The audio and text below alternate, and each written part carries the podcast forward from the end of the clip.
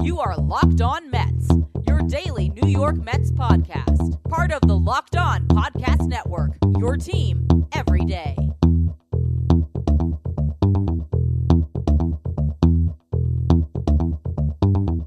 Hello to all you amazing Mets fans. You're listening to Locked On Mets, part of the Locked On Podcast Network, your team every day. To get this show every day, I need you to subscribe wherever your podcasts. Also, don't forget, tell your smart device to play podcast Locked On Mets.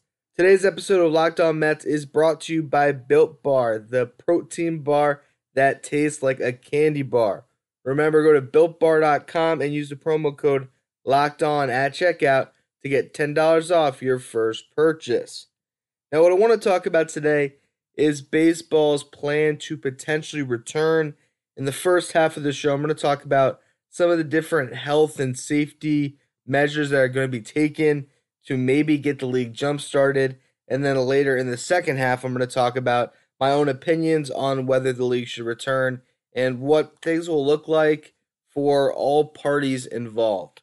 Before we get to any of that, though, I'm your host, Ryan Finkelstein. If you want to find any of my work, check me out on Twitter at Finkelstein Ryan. You can also find some of my writing about the Mets at MetsmerizedOnline.com.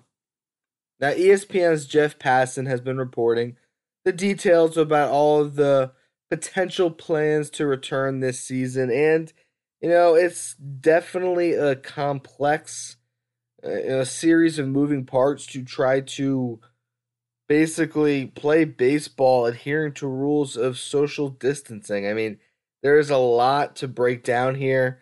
There is a 67 page document talking about, you know, how the procedures are going to work and, and how, you know, baseball players going to go through their day to get this season back underway. And I'll tell you, it's pretty extreme, and obviously, Major League Baseball is trying to you know dot all their I's and cross all their T's and make sure that if they do this, if they come back, it is under the safest you know terms possible. And obviously, they don't want to come back and then all of a sudden a, a big group of players or umpires or coaches or whatever it may be gets the coronavirus and things get shut down again. If they're going to play the season, they would like to have everything set in place so things can, you know, kind of move smoothly and you can play your whatever it is, 80 game season in your playoffs without interruption. So, I mean, some of these things you have no high fives, no fist bumps, no hugs, uh, no spitting, which I mean, it's going to be tough to enforce and to get baseball players to do because you're talking about, you know, natural nature of just how you play the game of baseball, how you interact on a baseball diamond, and spitting and chewing uh, sunflower seeds and no tobacco use. All of these things are going to be tough for the players, but that's what Major League Baseball thinks is right to try to obviously prevent the spread of the coronavirus. So that's one of the things that they're talking about. Fielders would be encouraged to retreat several steps away from the base runner between pitches. Does that mean we're gonna get more steals? I mean, how does that work? You know, I mean, now you have to change the way you play defense to adhere to these rules. That's you know something that I guess makes sense on the surface, but also it it makes things pretty hard to enforce and to kind of I don't know, go about the day to day grind of, of a baseball season. So that's one thing you have first and third base coaches are not to approach base runners or umpires and players should not socialize with opponents. So if you're allowed to hold the runner on at first base, and you know you can't talk to him. Uh, the coach, I mean, all the talk about you know sign stealing. Obviously, it's not quite the exact same type of signs, but I mean, how is a coach communicating to their runner what they want him to do? You know, the third base coach, if it's what are we are we running on a on a ball in contact? Are we obviously you're gonna have to go with straight signs and they can't get near each other? And I feel like a lot of these rules, while they definitely are to get a handle on the coronavirus stuff, I also think it's about optics. I mean, let's just be honest. If it was solely to keep everyone safe and healthy, they're not playing the season, right? I mean, that's that's the the the best way to social distance and and all the stuff that some of the health experts will tell you to do is to not resume a season. So if they're to resume a season, they have to try to do it in the best way possible. But at the same time, when you're telling me that you're to have, you know, players who are on the same team, if they're on the road, staying at the same hotels, and eh, you know, even at home, I mean, if you're to tell them that they have to sit in the stands if they're not going to play, they're not you know, likely to get into the game, and they have to sit four seats in between each other and two rows in between each other. I, I just think, granted, that is the smartest thing for the moment. But what are they going to do when you know the two players are friendly and after the game they go into each other's hotel rooms? I mean, it's one of those things where it's they are definitely doing what they have to do as far as trying to present the safest and healthiest way of resuming baseball. But at the same time, I feel like some of these rules are for optics because I just don't know if you're actually going to get players to remain isolated in that way. I mean, another thing to talk about is a ball will be thrown away, touched by multiple players. So if you turn two, you better pull hand sanitizer out of your pocket and wash your hands and you throw the ball away. Pitchers would have their own set of balls to throw during bullpen sessions. So I, I guess, you know, each pitcher has a backpack with this, their baseballs to throw. I don't know exactly how that works.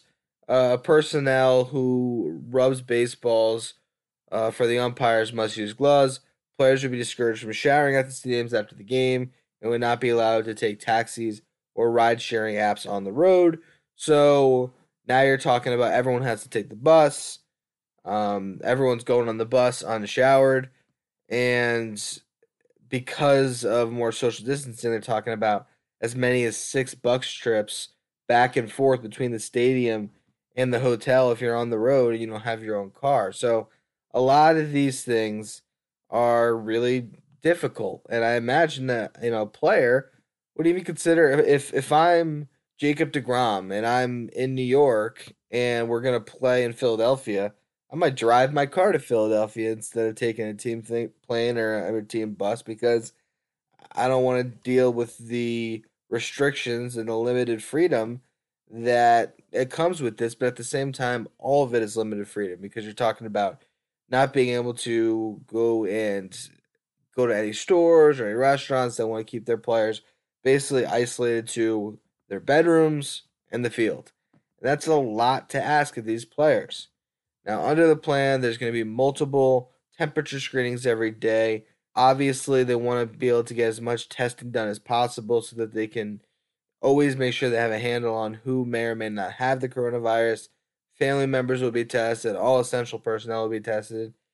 And they're just going to try to kind of get this thing through and get you know get back to, to action but it's it's going to take a lot and you're talking about a 67 page document that's still being worked on for how this happens and it's just it's a lot for the players to process league officials to process a lot of things that you know everyone has to buy in on because if there's some players who aren't buying in on the social distancing and everyone's kind of doing their own thing who knows what could happen or how they can be penalized eh, there's just a lot to, to kind of digest here.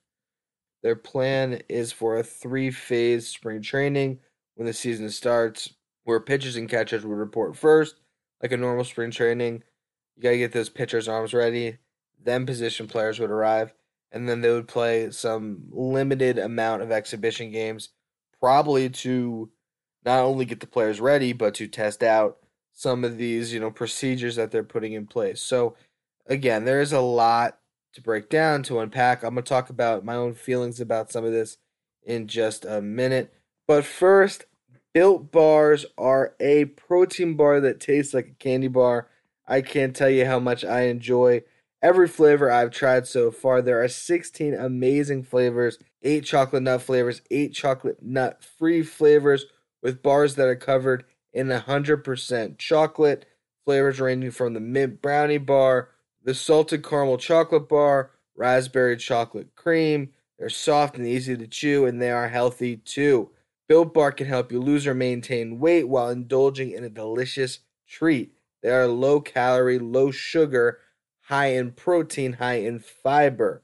The mint brownie bar has 15 grams of protein, 120 calories, just 4 grams of sugar, and 5 net carbs. If you want to try Built Bars yourself, go to builtbar.com and use the promo code locked on at checkout, and you'll get $10 off your first order. Again, that is promo code locked on for $10 off at builtbar.com. This podcast is sponsored by the audiobook edition of 24 Life Stories and Lessons from the Say Hey Kid. In this reflective and inspirational memoir, the legendary Willie Mays shares the inspirations and influences responsible for guiding him on and off the field.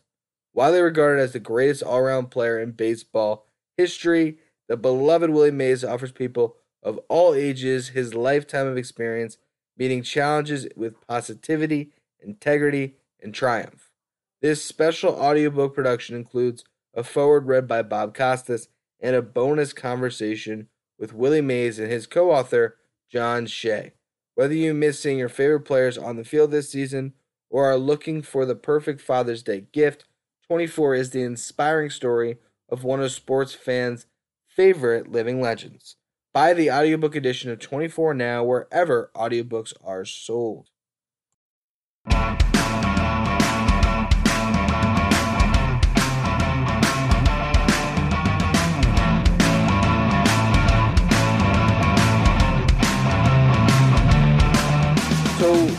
Looking over this plan for Major League Baseball to return and kind of thinking about all the different things that come into play, it's tough for me to sit here and just say, absolutely, this should happen. Baseball should return. On the front end, I will say that, you know, personally, of course, I want to see baseball back. Not only from a fan of the game wanting to see things get back, you know, to some normalcy and get to see, you know, the greatest game played again, but you know, personally, obviously, I'm motivated by seeing sports return. I mean, not only do I have this podcast, but I'm a freelance sports writer. So, you know, all of these leagues coming back into play is beneficial to me, you know, personally and financially, as well as, of course, just wanting to be entertained again by sports. But at the same time, what's best for me, the freelance sports, you know, writer and podcaster that can work you know, from my living room, quarantined, not in risk of anything, is a lot different than what these leagues are going to ask of these players. And so there is, you know, a lot to think about. And then also, there's more than just the players. You have umpires and people who could be older and coaches. And there's just a lot that comes into play when talking about returning to the baseball season. And there's the financial component, which maybe we can get into on another show where you know, players want to get paid close to, I mean, not necessarily their full salary, but what their salary would be for playing half of a season.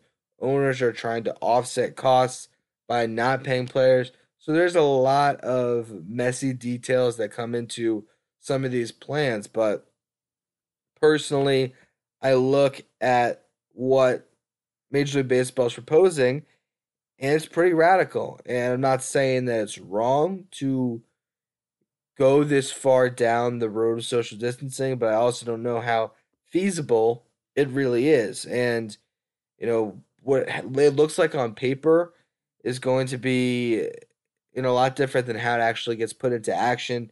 Can everyone buy in and make things as safe as possible? And if they do at the same time, what are we going to be watching?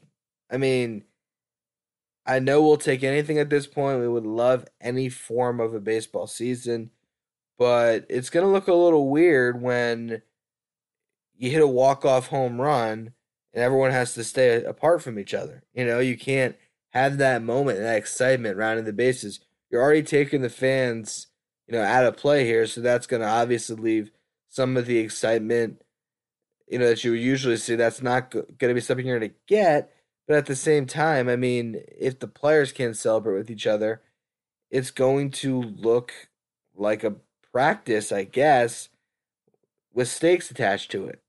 Will that be enough? Will people still want to watch that? I think they will, but it's definitely going to be a really big, you know, learning experience, I guess, or I, I don't even know the right word to describe it. It's going to be very odd to see And you know, you're gonna have these players who are almost going back to the days of travel baseball and high school baseball where, you know, maybe they're getting dressed at home and going to the ballpark that way because they have to try to social distance in the locker room and how are you going to fit that many players? I mean, you're talking about maybe expanded rosters to account for the coronavirus and injuries and stuff. And so if you have a, a whole group of 30 players and how does everyone stay apart in the locker room? So our guys just showing up to the ballpark dressed and ready to go. They got to leave that way too because they can't shower in the locker room. So again, it kind of brings you back to the days of travel baseball where you're going to see you know, some players pile into their cars with dirt on the uniform and head back to their homes or their hotels and you know what's the emotional toll that's going to take on the players i know everyone wants to know, say hey look you have the best job in the world. You get to play a kids game for a living.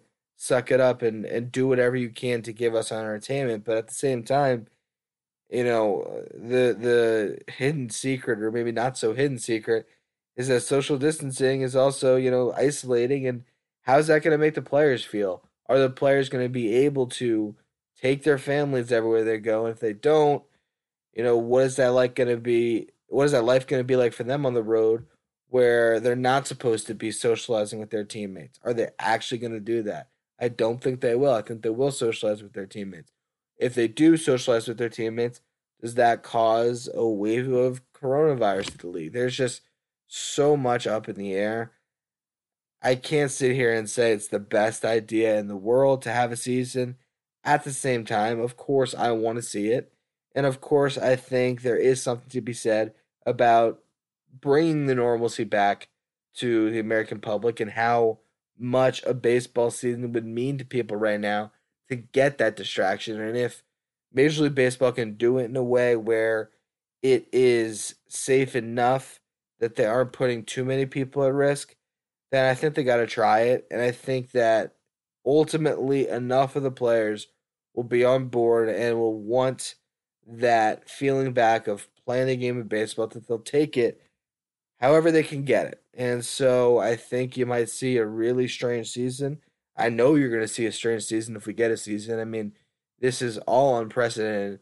I, I just think that you don't want to do something so you know, drastic in playing this season that it impacts the future past 2020. If you could tell me right now, with 100% certainty, if you didn't play a season in 2020, you would get a normal season in 2021 with fans and just everything back to normal and the real excitement and seeing players be able to high five after a home run or whatever it is and celebrate a walk off. If you can tell me right now that we'll get a completely normal 2021 in lieu of not playing 2020, I think that's the deal I would take. Anyway, that'll be all for today's edition of Locked On Mets throughout the rest of the week, I might do a little bit more talk about this, how the money side impacts the players and the owners, and then potentially get back into some franchise what ifs. Thank you for listening. Please remember to subscribe wherever you get your podcasts. Also, if you want to get some more great baseball content, check out the Locked On MLB podcast right here on the Locked On Podcast Network. All you have to do to get the show is tell your smart device to play podcast Locked On MLB.